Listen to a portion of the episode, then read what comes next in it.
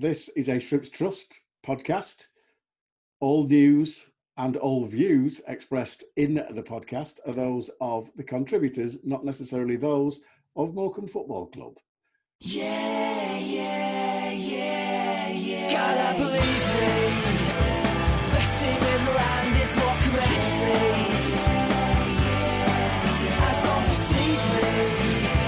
Best in the land is Morecambe FC.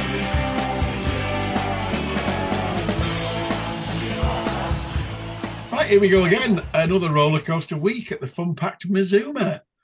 Uh, and to chat about it and review the last two games and preview the coming week's fixtures, we have a member of the Shrimps Trust who actually met with Saab jo- Johal on Monday. So hopefully we can get some insight into the situation as it currently stands. So welcome along, Rich Allen. Oh, Hello, and as usual, it's myself and Joel. So we're we're a triad today, not not a Chinese bunch of gangsters, but there's only three of us. But start as we usually mean to go on. Forest Green Rovers last Saturday. Um, a lot of discontent on social media, and I can kind of understand why because we've been spoilt with the home form since just before Christmas, really, haven't we? Uh, and and you look at it now, a, a draw against the bottom of the league, and you think, well, maybe that's not to the standard we've been up to. Uh, Joel. I think the, the fundamental point to make with Forest Green is Forest Green don't play like Bristol Rovers or Burton and give us those spaces to attack. No. Uh, and that, that that's the fundamental thing here. And uh, I don't think it's. I think we all kind of knew that we, we don't really do breaking teams in a low block down. We don't. That's not really something we have to do very often because usually, I think it got alluded to in post match. Uh, uh, in the interviews with Derek and Cole after the game, it's usually us who are sitting back and making teams breaking us, break us down and hitting them on the break. So when the tables get turned, it's it's not something we kind of rehearse to do, to be honest. And and if I'm perfectly honest, uh, that goes beyond formations and tweaks here and there and little bits and bobs like that. To, to a certain extent, yeah, they they matter, but also ultimately we are being asked to do something that we basically never have to do and we won't have trained as much towards so like say say you're in ipswich you're recruiting and you and you're training you're practicing you and you, you play like this every week against team Yeah, pulling kind of all over the place. yeah pull, using your passing combinations to pull them around and, and they'll coach that way but whereas we we're, we're set up to be able to kind of sit back soak up a bit of pressure and then hit the spaces that teams leave in midfield and the spaces that teams leave behind. Uh, and the simple fact is that Forest Green didn't do any of that, and it was, it, it- you know, The uh, rotten sods. I know, yeah, they came, they they they were smart and they came up with a really good game plan. Um, they tried to make they they they looked at what we're really good at, and they did everything they could to shut us down from doing that. And I can't believe they've done that because it made it a really boring game that wasn't fun to watch. So uh, how how dare they try and be as successful as they can be in a football match instead of turning up like Bristol Rovers and just letting us kind of walk through their midfield? You know, dare- Burton. I'm Burton, you know. So and Cheltenham, and everybody else. and th- these strange notions that are coming up as well about massive system changes that Derek has apparently been making for this game. It wasn't. It was Hunter in from Ellen. It was a slight little tweak tweak to the front line. It, ten of the like you know the rest of the team is the same. So it's not it's not been a massive change. It's it's a little tweak to the front line. Was it the best idea? I don't know. Derek will have had a reason. Players, play, yeah, players were dropping deep a lot. That's what that's what happens when you're struggling to break the team down. But you know, players who want the ball and want to make things happen, like your Crowleys, they're going to come deep and search for the ball. That's just kind of that's how it goes. You don't want it to go like that, but that's the dynamics of the game. You know, it, it's kind of easy to sit in the stands and, and or, or stand in the stands or whatever and kind of say, well, the manager should have done this, this, blah. And you know, play and, and and kind of want players to be shifted around certain areas. But you know, uh, uh, as much as I go on about tactics, football isn't played on a whiteboard. It's played with eleven people on the pitch who kind of react to situations, and it was difficult to break them down. So I think you've got to give a lot of credit to Forest Green. Uh, maybe I have agree.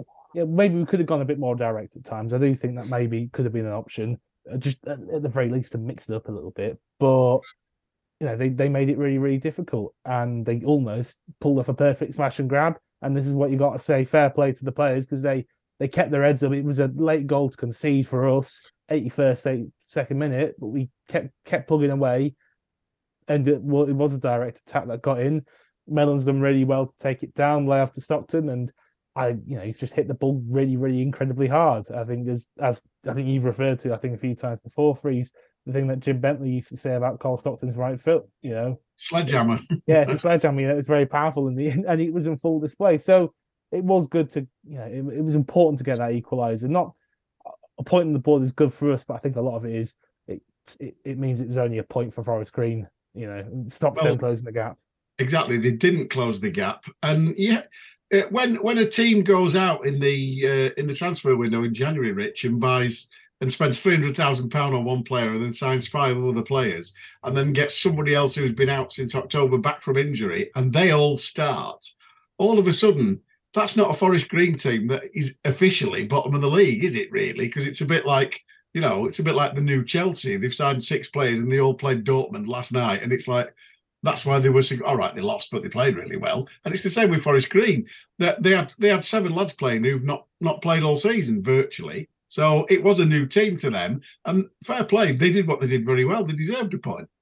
It's, I mean, Forest Green's a surprise. I mean, they've been trying to get into League One for well ever since Dale Vince took over mm. all those years ago when we were playing them in the conference. So it's it's surprising that they've struggled to come here when you know they've, they've got the finances to to pile into it. So yeah, it was, it was good to get a point in the end. But I mean, the one th- the one pe- set of people I think we're very happy with the the teams that we've got the loan players from.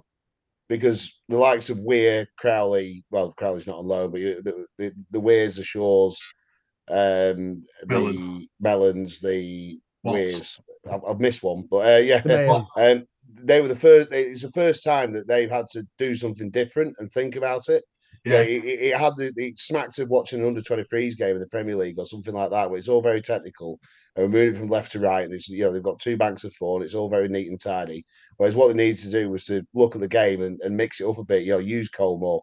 We didn't use Cole enough more. It was it was always going down the wings and, and trying to look neat and tidy to break them down. So I think that the lone players we've got on will, will learn far more from that game than they will have done. You know, putting five past Bristol Rovers or five past uh, uh, Burton. Yeah, I agree. I mean, the, the, the only thing I will say, um, man of the match for just about everybody stood round us in the Barty card was Faz by an absolute mile because he was absolutely fantastic. He won. There was two fantastic interventions on the ground when the guy went past Simeon on the left hand side and he put it out for a corner. But he won as usual. You expect it from Faz. He won every single header. So when they announced the man of the match, we were like, "Oh, uh, I can see why you've given him it." But but Faz was absolutely imperious. There were other people who perhaps didn't bring their A game, Joel, and that's probably why we only got a draw. Yeah, I thought. I mean, it, it's funny. Despite us having so much of the ball and a lot of the play, we, we weren't creating much in their final third. Uh, they had a couple of moments, although they didn't create loads. But what whatever did come our way, Faz was generally the one hammering it away. And you know, you you know what you're going to get with Faz if you leave him in the penalty area and he'll just attack every ball. He'll head it away. He'll boot it away. I thought against. I mean, I've joked about Bristol Rovers leaving us a lot of space, but the reason they play the way they do is because they've got a lot of talented attacking players, and they know that they can go at teams and, and, and have a go at them and break them down. And I think one of the ways that we dealt really well with Bristol Rovers the other week was um, I thought Faz Wilson was and that did a fantastic job on their young striker Coburn, Coburn Coburn, yeah, yeah, he was- Coburn, he, he, he Yeah. was a real handful, a real physical handful. Um, he, he's done it again today. I think what I think we've done in recent weeks. I think having Simeo come in, who I thought actually was another who had a really good game when it is Yeah, he did, he did. shifted out to right back. He did well there. A lot of his kind of one one one v one deals, but Simeo coming in means we've got another right-footed centre back who can play on that, who can take that right centre back role when we're playing a back three, which means that Faz can then move into the centre and just kind of focus on booting everything away from the box, uh, which he's which he's really, really, really good at. So That's, it's that's, nice. that is his forte. That's what he's there for. Yeah, He- He's Jim Bentley. He is. You know exactly what Jim- you're right. He's He- League One Jim Bentley. You're right. Head it, kick it, runs to halfway, shout, get everyone organised. Yeah. And you Can't, what we can't gonna play get. without him. It's brilliant. He is. He is, and he's become he's become a bit of a cult hero. And uh, you know, if it wasn't the fact, you know, well, I was discussing this with with Glenn on the in the car to Sheffield Wednesday, and uh, obviously, Player of the Year is Connor Ripley by an absolute street. You could stop voting now because it's going to be Connor, isn't it? But there's there's a case there's a case for Faz and a couple of others to be sort of like you know up there with him because uh, he's been a great signing. Um, but you know, uh, that's a nice segue into Sheffield Wednesday because obviously it was a free hit Tuesday night. Um, I, before we came on air, I told you we were in a pub. We were in a pub beforehand, and uh, we were saying, you know, if we can manage not to concede in the first minute, we, we might we might shock you, but it didn't happen, Joel. No, and uh, it, it was particularly disappointing. I think, especially after the Ipswich game. Well, if we compare the Ipswich and compare it to the Ipswich and and the and the, uh, the Derby games, although we've uh, we've lost the Derby game by the biggest margin, we actually kind of played the best in that game. We had a whole forty five minutes where we held out against them, yeah, and, and, then and, and then- kept the ball well. yeah, and kept the ball well. Had some moments in there. We didn't create many chances, but we had some good moments going forward. I thought, but the thing that undid us was just a moment of individual quality from David McGoldrick hitting that free kick in, and it's led to that bit of a second half onslaught. But at least they had to work a bit hard. They, at least they had to work hard, and it took a, a, individual quality from a player who a couple of years ago was playing in the Premier League. It- Yeah. that's that's what it's taken to break us down. Whereas with Ipswich and, and, and last night, it was just the first minute, and it's really frustrating to let that happen because at the end, I don't go there expecting that we're going to pick up a point or three or whatever. I'd like to, and you know, I've got full belief that in our team to be able to do something like that. At the same time, I know it's not likely because it's such a strong side, Sheffield Wednesday, but just you know, switch off, let a ball coming down our side, and then with the cutback, not tracking Barry Bannan in from midfield. I mean, it's in the first minute or two of the game. It's just, you know, it doesn't make it. make- It just kind of kills the rest of the game off because then they can kind of play the game. Sheffield Wednesday can kind of play the play the game at the pace that we, they want to. We've kind of got off. I think we did it more against Ipswich, and we got well against Ipswich. We came out of the blocks a little bit more once we weren't a goal behind, and they absolutely rinsed us on the break. I thought we were a little bit more conservative. Uh, uh, against Sheffield Wednesday, and that's reflected in the scoreline, which was well, it was 3 0, but it should have been 2 0, obviously, uh, because of the handball goal in, in stoppage time. But, uh, you know, that's reflected in the scoreline. But it's just it just sets up the game in a dynamic that's really, really hard for us to deal with. But going behind in, in, in that first minute early, so so early on. It's um, it's like uh, likened to shooting yourself in the foot just as you're about to do the marathon. There, Rich, wasn't it? Really? it, it wasn't the greatest of starts, was it? It's uh, for the second streaming session in the last few weeks. I've sat down with a bottle of lager to uh, oh, and we're one 0 down, um, which wasn't great. but we, it's what we it, because obviously we've lost both right backs. It's as if we'd sp- spent so long working out how to protect the right hand side that we weren't expecting it to go down Gibbo's end. Uh, and- or is that just Sheffield Wednesday cheating? yeah, yeah. It, it was just just seemed a bit silly, really. And then uh, the- yeah, we we lost the first goal. Second goal was a good goal, and then I think pretty much both sides just well, well if, if you want two 0 we'll ju- we'll just keep it here. We won't try very hard to go and make make a game of it, and as long as you don't try and put six in the other end, and we'll all walk away with a two 0 victory that pretty much everybody expected was going to be there at the, at the start of play. So yeah, a bit of a non-event, really, a bit of a shame. Um, Liam Shaw had the probably the best self-created chance he's, he's done with his run from the halfway line where he beat two or three and the keeper saved it with his feet. So that was a bit unlucky, but that was at 2 0. Mm. But um, we had a bit of a go in the second half. I, I have to say, and this was, you know, it, it's easy to be a manager on the touchlines, but I'd have liked to see, I'd, I'd love to see Adam Mayor. I thought he came on and acquitted himself very, very well. He looks like a great, great prospect. But Adam Mayor came on for Michael Mellon. I'd like to have seen the pair of them together because Mellon did all right in the first half. His movement was pretty good.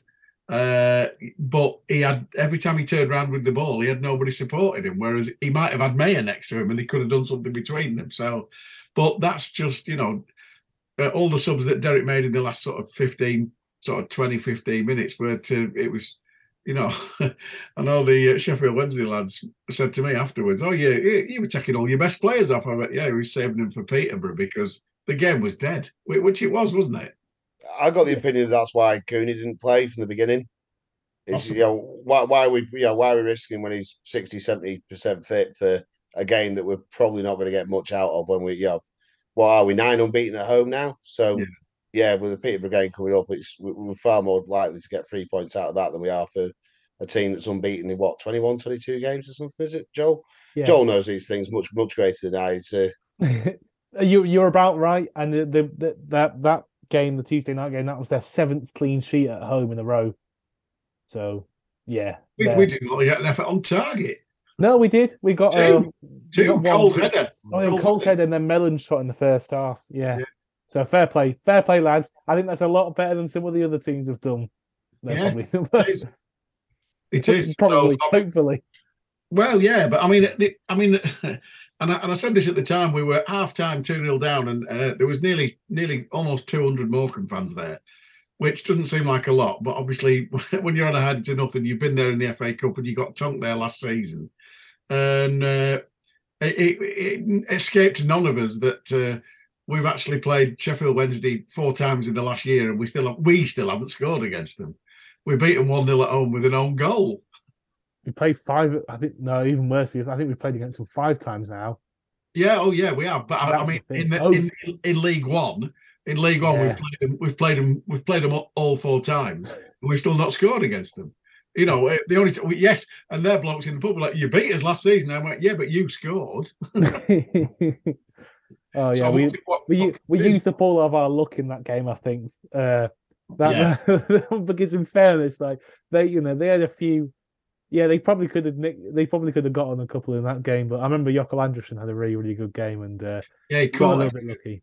He yeah, he caught caught everything basically, and yeah, Yeah. so and then we got a bit of a silly little own goal. So I think we used, yeah, we used the all our kind of good luck. So it'll come around again at some point, but we've we've just had to the, the footballing gods have willed it that we've had to take a, a few tonkings on the chin because of that. Obviously, And, and a small point on the 200 that have travelled as well. There's there's once a time we'd have considered 200 travelling to a local game as a, a big away following, and that's that's in Joel's lifetime. Yeah, it's we really should look at how far this club's come by the That's fact that we, we are saying that oh only 200 on a Tuesday in Sheffield. Like it, it's it is really surprising and amazing how far the club's come over the last five Well, it, years. it, it, strangely, that's exactly what we were saying at half time because me and me and Glenn went for a an hot chocolate at half time, and there was obviously who was like, oh well, never mind, you know, blah blah blah. And most of the fans were laissez faire. There was a few, you know, social media, quite rightly, people had sat and watched at home and said, oh, load of crap, you know, blah blah blah. But the ones who went were all fairly laissez faire, and quite a few of us were having the conversation about uh, going to not that long ago, going to Horwich RMI and getting beat four one, and the only highlight of the night was the hot pot. And Glenn went, I think, I think that night it was a bit salty, and I was like, yeah, I think you're right, it was. But like, and that was in front of sort of like 400 at Horwich, where we we, we took 100, and it, it's it's not that long ago, and it isn't. It's you know we're Northern Premier League, we were in there till 1995 for crying out loud. Now, I- I remember the nineties when uh, we, me and you were cheering a, a shopping trolley attendant in Asda at the back of the RMI as they're, they're sweeping up yeah, trolleys in there at a, at a, at a balmy Saturday afternoon. yeah, Uh, watching, it's- yeah, we watching, really should be yeah. counting our blessings. Yeah, yeah, exactly. And I know, I know, to some people listening, 1995 is before you're born. I get that, but you know, it is perspective in the fact that when when me and Glenn were walking back with the hot chocolates going down into the away end, I was just like, it just struck me. I was like, bloody hell, we're at Hillsborough. There's 21,000 here, and this is, you know, this is level playing field. So you know, whatever happens, happens. It's just, it's, you know, I'd like to, I'd like to compete, but when Barry Bannan's on 27 grand a week and that can pay for 12 of our squad, you know, that's just the truth of it. I'm not saying any more. Exactly, and and it, you know, hopefully we were in the same league as Sheffield Wednesday. Well, we probably won't be. They'll probably go up. But anybody that hasn't been that away end, when you go through that tunnel straight into Hillsborough, when you've got twenty one thousand in front of you, it's almost like walking out onto the pitch yourself, isn't it? It's an, it's Yeah. an amazing football stadium. One of the one of the last few proper stadiums out there of the the old era. Yeah. And it was, you know, 1966 World Cup and etc. etc. First, first full length cantilever stand in Britain and all this, and it's all still there. And it was just, a, it was a, a great occasion. Could have done with a better result, but You know, um, like you say, like you were alluding to, Joel, you pick your battles, don't you? And uh, that was one where it was a free hit, and we weren't expecting anything.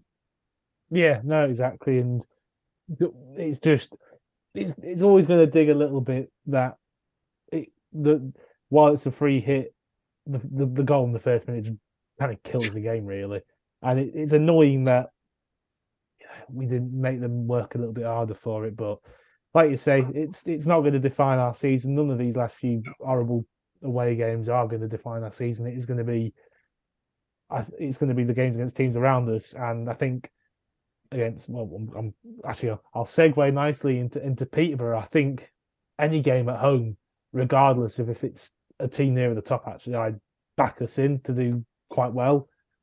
And and the one thing about we can expect from Peterborough is with the um, Jonson Clarke-Harris or uh, Ryland Clark Harris, as I called him in the in the, in the last podcast when we were playing Peterborough.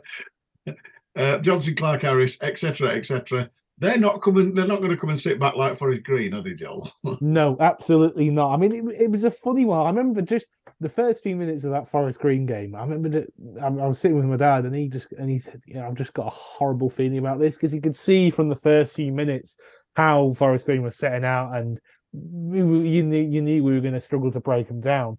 Whereas a team like Peterborough are going to come and they are going to have a go. I've just been having a quick look through some of their numbers, and they like to try and pass the ball and move it up the pitch. So there are going to be gaps that are going to open up that we can exploit. They're, they're going to want the ball, and, and we're going to be happy to let them have it in certain areas of the pitch, so that we can then you know nick it off them and counter on the space that they, they leave, and that's that's what we do best. And I think it's a funny one because you know it's not always as with football. It's not always as simple as oh Peterborough are high in the table, so we're going to do worse against them than this team lower in the table. You know, it's about what how you nullify each other's weaknesses and you know how you operate your style as a team. Obviously, a lot of it does come down to player quality, but you know, there's lots of other little things. And I think in this instance, it's there are going to be more opportunities. I think we're going to be troubled in our defence a bit more, most likely. They've they've got some really really talented players, like you said, Jonson Clarke-Harris.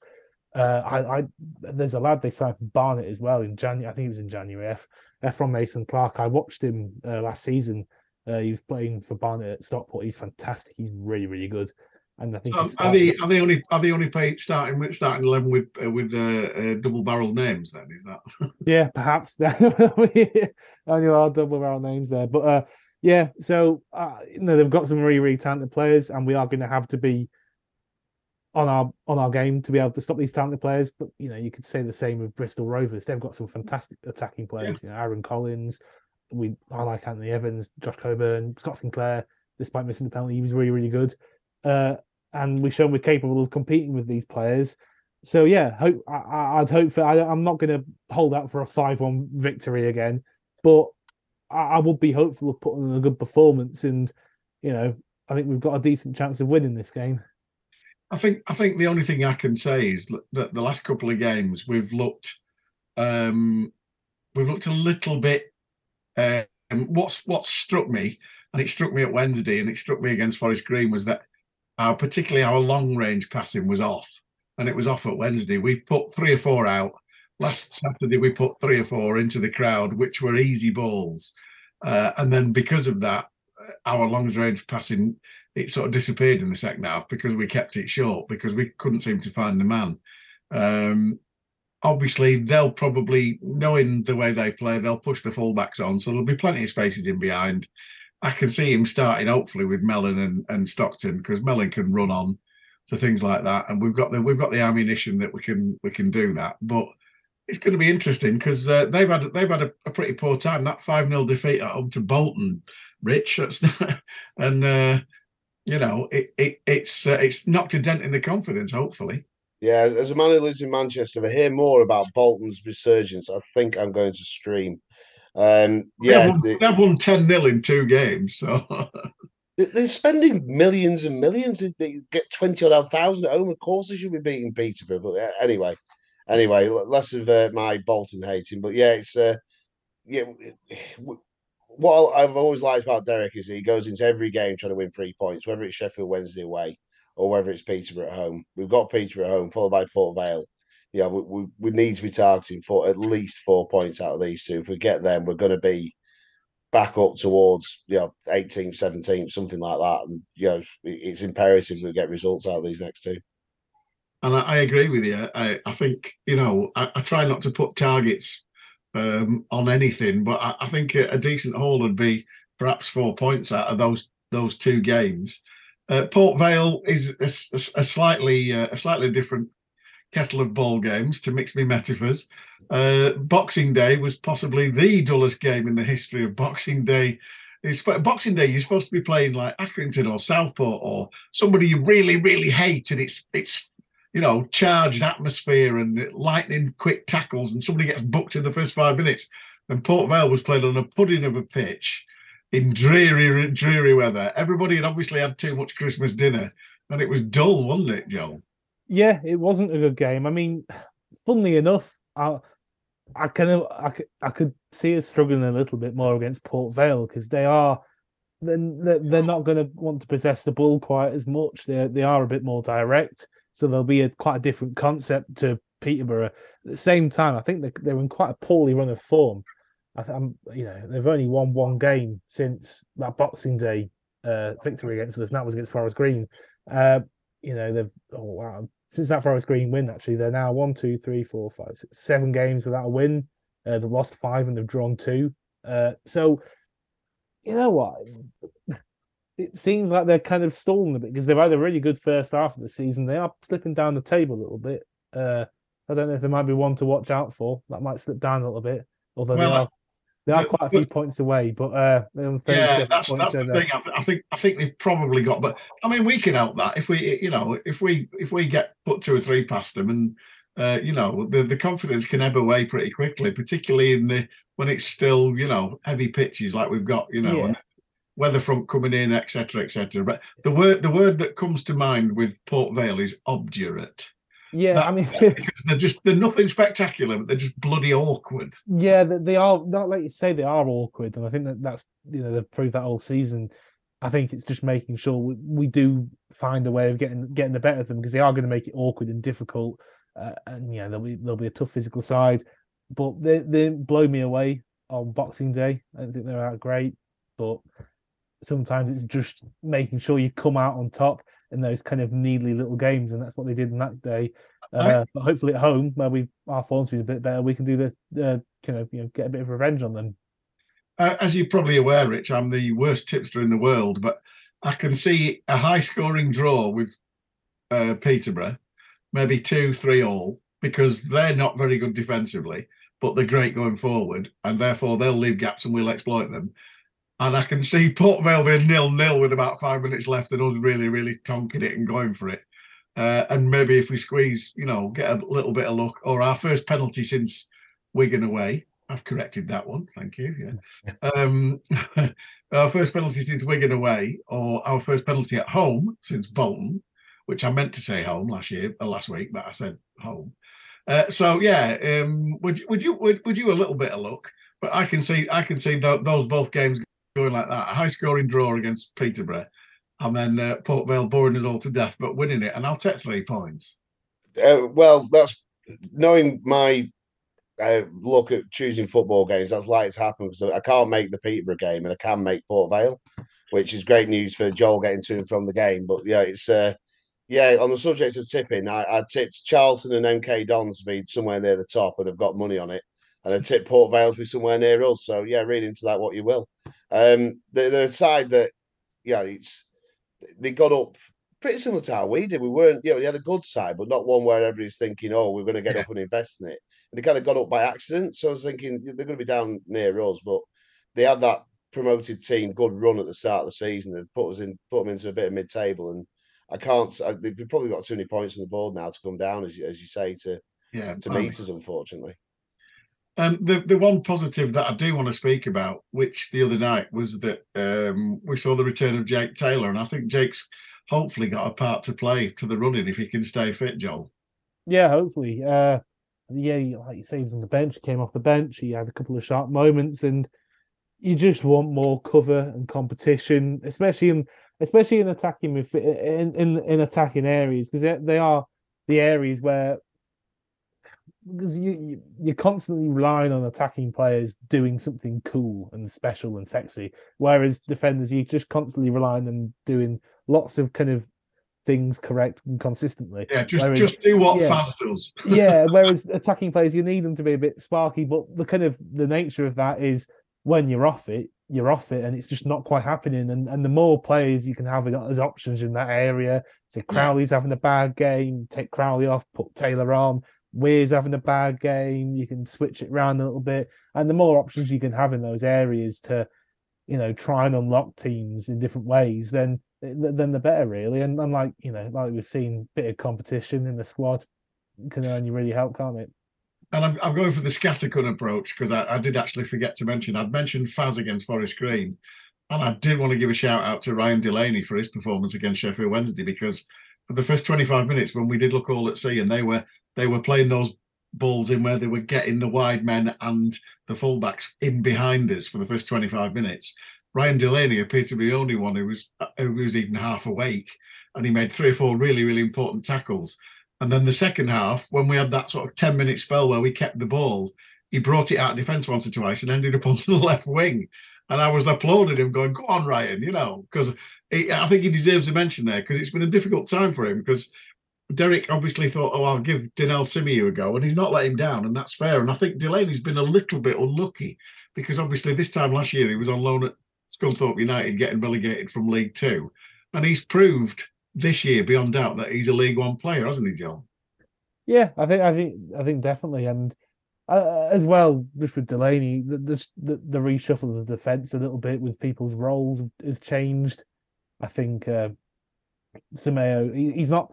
He kind of is, but he isn't really competing with Simeu because he's he's left-footed and Yeah. Simeu is on that right-hand side. But it has meant that Delaney, uh, Rawson's gone for that centre-back role, and then he's essentially now competing with Bedeau for the left centre back role, and that's yeah, that's a tough person to compete with, or or with uh, Rawson for that middle centre back role. But again, Rawson's been in really good form, so it's just how football goes. Sometimes formations shift a little bit, other players do well in your in your position, but you know that that's why you have competition in the squad, so that when Delaney does come back into the squad like he did. And well, into the first, into the starting eleven, like he did the other night, he's going to be chomping at the bit. He's going to be wanting to prove himself and get himself in the next match day squad.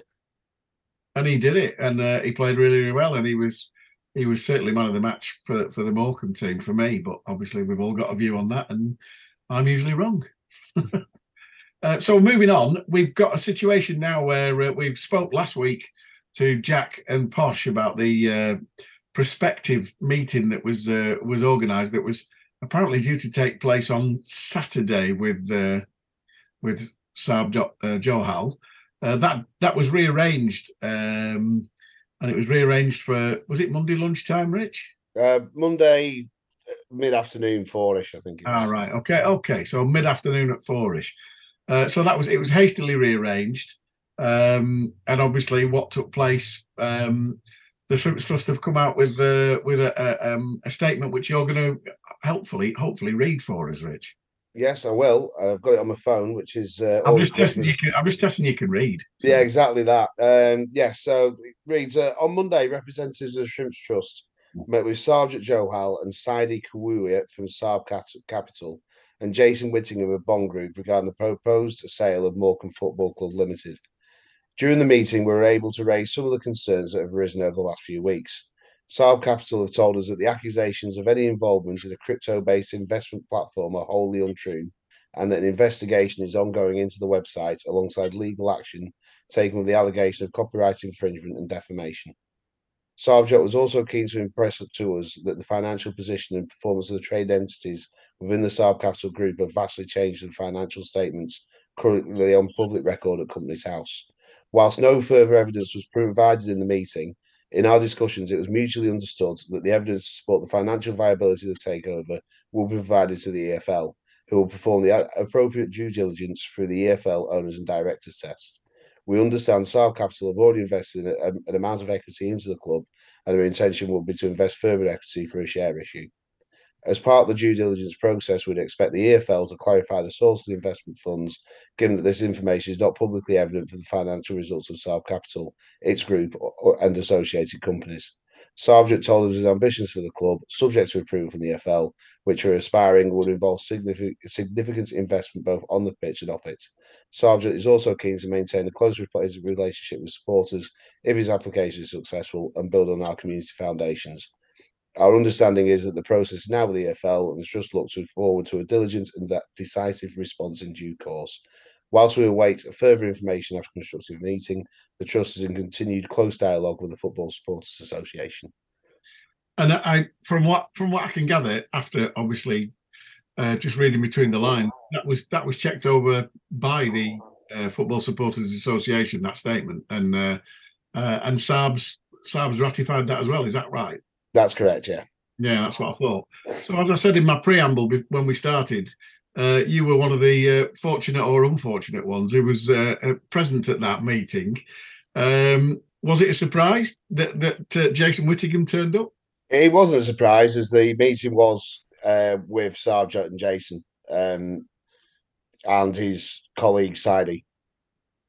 So, from that point of view, um, it would appear that Jason's very, very keen to to sell the club to Saab because obviously he turns up to the meeting and I, I, you know part of me says straight away, well, he will be keen because he's getting a lot of money for it, isn't he? But so he's yes, he is getting a lot of money for it. Well, so the rumors are. We don't know what the the sale no. values are. We can only go off the the rumors that yeah you know, the, the mill churn out. But he's he is keen that Sarvjot gets involved because um, obviously it has been said um, by other people that there there were there were other people trying to buy the club or at least interested. Was that mentioned? That wasn't mentioned, though. Uh, it was only a meeting regarding Sarvjot's takeover of the club. Okay. So, following on from that, um, the statement from the trust is very, very clear that Saab is insisting there is a change in his financial situation since the accounts from obviously the last financial year, which obviously is going up 12 months ago. That's fair enough. Uh, but as as your statement, the, the statement from Shrimps Trust said, uh, the, we've still no evidence of that. So that's fair enough. If he's saying that uh, and he can prove that to the EFL, that's what he's going to do, isn't it? Uh, but from our point of view, it's still, he doesn't have to tell us. We know that. But what was your overall impression? Your overall impression? I, did you come away thinking, "Oh yeah, everything's rosy in the garden," or were you still got questions that you'd need asking, or, or, or uh, uh, you know, just give me your give me your gut feeling. The well, the first thing is that Sarvjot's a very impressive young man. Yeah. He's 20 years of age, and whatever's happened, he's, he's developed a number of small businesses that are very successful that he deserves a lot of credit for. He's a very impressive young man. No, that said, be, I, I, don't have a doubt he'll be together. Yeah, definitely. yeah. They, as uh, well, uh, Paul Hodgson was at the meeting as well, and said uh, said to him, I said, I think when I was twenty years of age, I was running around the Carlton on a Wednesday night, not trying to set up, you know, pro, pro, private uh, equity funds and uh, trying to buy football clubs. Yeah, it's you know, we, we do have to bear that in mind, but it's for all the stuff that's out there, he is very impressive. He has got great ambitions for the club he says that the financial uh, position is completely changed, but there is no proof, no proof whatsoever no. that, that, you can find anywhere. And and he's, it, as you say, he's not. He doesn't legally have to show us. But no, no. as you know, it was mentioned in the meeting, until we're shown, the questions are going to be there, and it yeah, it could be you know, it's like me winning the lottery. I could have a winning lottery ticket and say that yeah, it's I will, it, we we just don't know yeah, if, if, if he shows it to the, the EFL, we'll have to see it, and if he'll see it, it'll go through. But at the minute, yeah, the, although he is laboured very strongly that the, the situation has changed. Yeah, uh, with with what's going on, that what what's available in the public domain, yeah, that there is no concrete proof that we've seen. So, what was Jason's role in the meeting then? Um, primarily to introduce Saab to us. Yeah, he's he's you know, well, he's known to the club. He's been here for three or four years. It was more as an intermediary to obviously introduce Sarvjot and his team to ourselves rather than just us tip up in, in the middle of a meeting. yeah, it was it was more to ease the wheels of commerce, so to speak. facilitator. Facility, that's a much better word, Dave. Yeah, yeah, that's what I, f- I figured. So, did did Saab um, allude to any plans that he had? Then, should he buy the club? Um, yes, his plans are well ambitious to say the very least. Um, significant So, increase. oh, sixty-five thousand all seater stadium. Not quite that many, but yeah, the, the, you know, the talk, talk is to you know, a significantly increase the playing budget, improve things off the fields. Yeah, maybe a new stand if we can get more people there. Yeah, it, it's it's all very ambitious and it's all exciting if it goes through and, and the money does exist. But yeah, we, we go back to what we said said before. We could all say we'll get Morecambe to the Premier League if we win the Euro Millions, but the, the money has to exist. The important thing is, you know, you've been following this team for you know probably 20 years longer than longer than I, David. We want it here in 20, 30 years. We we don't want uncertainty. We want to make sure that the football clubs this is why the Shrimps Trust is here. We want to make Exactly. sure this club's here for decades to come, not just Rushden and Diamonds where you have a flash in the pan and all of a sudden you're a housing estate in 10 years' time. No, no it's uh, it's perhaps why uh, it's understandable that first of all the Shrimps Trust is doing the job that it's doing, and that's why you're insisted on meeting with Saab, and at least he had the decency to turn up. It it, it didn't go unnoticed that he wasn't at the game last Saturday, but a couple of people have uh, equated that with well, when he started turning up, we started winning, so which is a fair a fair equation to put together, but from that um, you know, you, you look at look at the history with uh, Diego Lemos and Joseph Calla, and Peter McGuigan was desperate to sell and would have literally sold to, you know, a rag and bone man if he said he had the money, which is just- Arguably, he did, Dave, but you Well, know, yeah. that- Well, that's had- for people to decide, isn't it? In, in fairness, he's had a very successful single since then. So ah, I like what you did there. Yeah, I like what you did there. Yeah, and it, and and and to be fair, he, he's played highest point as well. So what more could you want? He's got ties to the local area. yeah, no, well, yeah, but uh, highest point, he's probably been to Giant Axe. So no, we'll not. we don't talk about that. So yeah, it, it, it's it, it's understandable that there is a reticence, and I'm saying a reticence because there is general suspicion of anybody who comes in, and it would be very very easy because we all accepted Diego Lemos at, at face value. I met him and chatted with him, and I accepted him as face value, and he was he was you know he was a, it was backed up with nothing. And I, I don't want to be in a situation where I'm introduced to Saab or he comes on here and you know which he might well do you know in the future it'd be nice to get him on if he if he takes over the club and and you know we're nice to everybody aren't we Joel Yeah.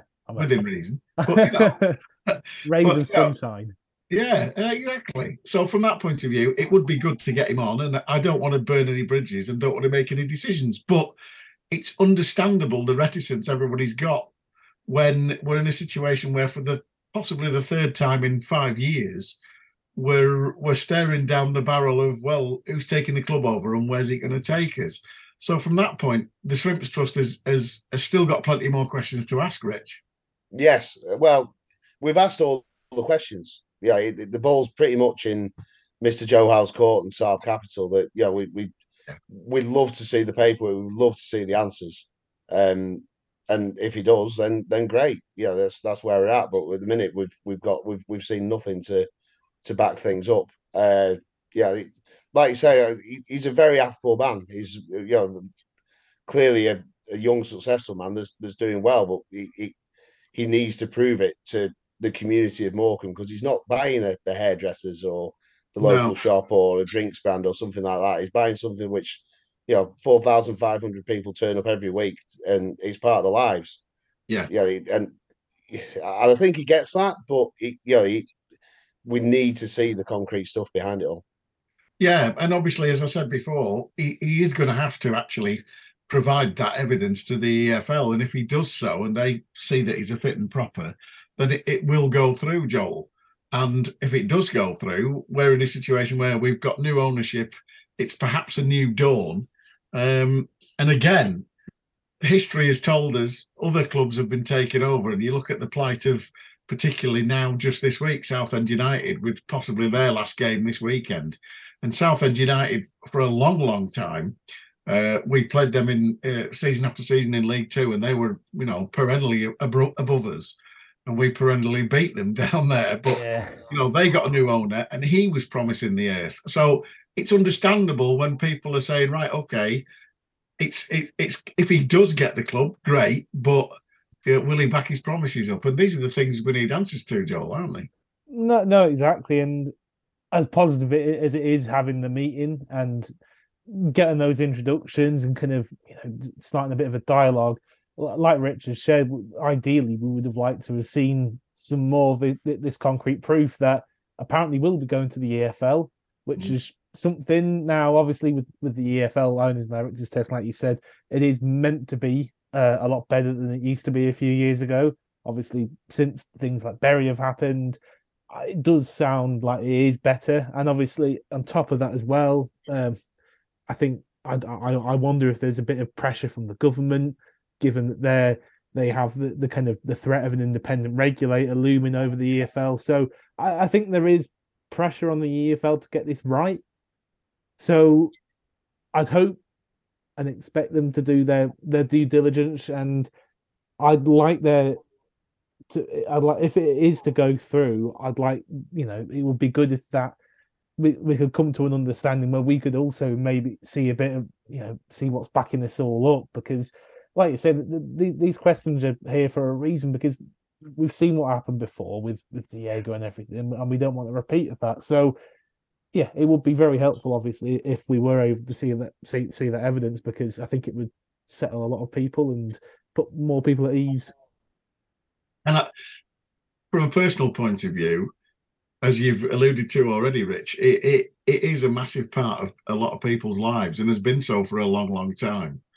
Uh, particularly, you know, the people who listen to this, they've got an interest in the club, they've got an interest in the town, uh, and to get news that we've got uh, at the end of January saying that the Eden project is hopefully going to go ahead, and there's 50 million pounds of funding, probably because we're a conservative seat, but nevertheless, we know hopefully that will go ahead.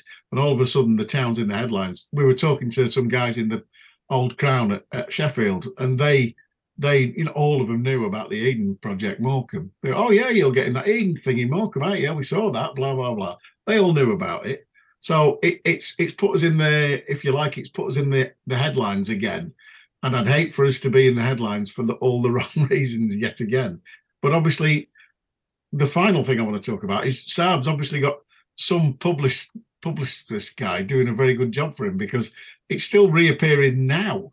The Tyson story came up again yesterday on the internet that I, that I was flagged in, and I'm like, blimey, it's still there. It's still coming out as a, you know, uh, news agencies are still picking it up as a, an ongoing story. So he's obviously got somebody in in his uh, in his pocket doing his, his his bidding for him. So he's quite clever that way. That if he gets if he gets the thing, what he- as, say- as I say, he's, he's a very savvy young man. Yeah. you, you, you don't get what he's got without No. having some business sense and working hard and working diligently. That's not in question. The question is, yeah, where where's the money? I mean, it- out of 92 teams in the football pyramid, I think they've all been taken over at one point, and there's not many teams that have done that. That when it's an owner that you can't really see where the money's come from, it, it's never ended well. It's always ended up in some kind of mess, and that's a rest. You know, Saab may well be everything he said he purports to be, but and I hope he is. But you know, history does not bode well when you can't see the money in a football takeover. Unfortunately, the, the danger is, Joel, it'll be it, it, it could just turn into a a, 20 year old businessman's vanity project. Yeah, I mean, just to quickly uh, address the point about some of the stories that have been coming out, I think I, my assumption would be that obviously, I think the first couple of, I, I think a heads up may have been given to a couple of publications uh, uh, in order to get those stories out there. I think Exclusivity. uh, but I think at this point we're probably at a point where independent sites are, are, are ripping stories. I'm not sure if it's necessarily right. I think it might just because that's what you do. You see another, you see a sports story, think, oh great, let's just nick a bit of that and have it on our website as well. So I think that might be happening at this point. But uh, yeah, I, you don't you don't want it to become a vanity project, and I think if the move were to go through, I think this is probably we've spoken a bit about the role of the trust, and I think if the move were to go through, I think part of the role of the trust would be just making sure that you know it, the the point gets hit home that this is a you know this is a massive community asset and that it means a lot to people's lives. Uh, to, uh, sorry, it means a lot to people and a lot of people in the area. A lot of people a bit further away, such as Manchester, or even people in Leeds uh, or wherever. So, you know, it, it, I think, yeah, it, I, if the move were to go through, I think look, I, I'm not going to go and make wild assumptions about what kind of an owner Sarvjot will be because I, I, I don't know. Uh, we'd have to wait and see. But I think a, a, role of the trust will probably be just to make sure that the point is hammered home about the, the value of the club and why you know need, it should be taken seriously, really.